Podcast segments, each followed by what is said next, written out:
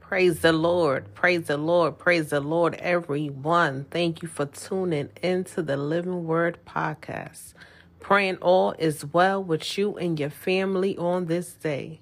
Knowing this is the day that the Lord has made, let us rejoice and be glad in it. Let us rejoice.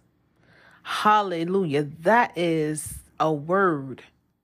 Whatever we going through, it doesn't matter. This is the day that the Lord has made. Let us rejoice. The word said, let us rejoice. That's the key. Glory be to God. And a lot of times we have to praise our way out of stuff. Glory be to God. Whatever we may be feeling, uh, maybe feeling down, if you can get enough strength to get in a praise, glory be to God, you will feel your strength coming back. You will feel your joy coming back. Glory be to God, a peace will come over you. Hallelujah. This is the day that the Lord has made. Let us rejoice and be glad in it. In the name of Jesus. Glory be to God. Knowing the earth is the Lord's and the fullness thereof. And you know, sometimes we, when reading our word, we have to ask ourselves, why would he say this? Come on now. Now I'm saying the Lord gave us instructions. It really is instructions in the word of God. Said, let us rejoice and be glad in it.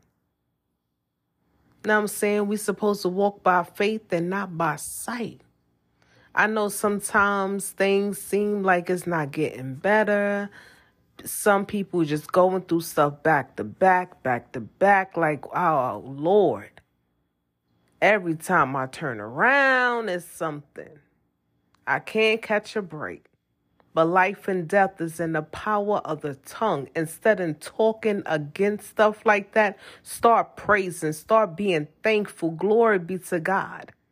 Hallelujah, because it could be worse. Hallelujah.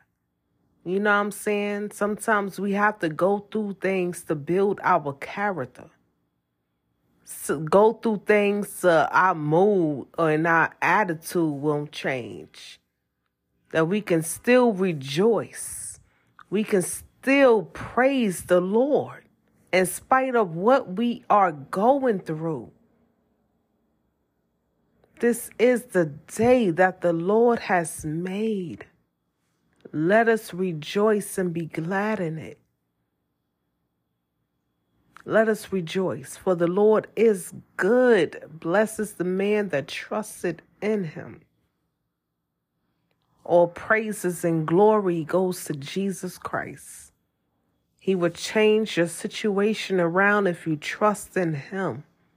Give it to Him. Lay it at His feet. Rejoice, rejoice, rejoice. Give God the praise. Hallelujah. For he worthy of the praise. He worthy of the glory. He worthy of the honor. Hallelujah. So y'all be encouraged. In Jesus' name.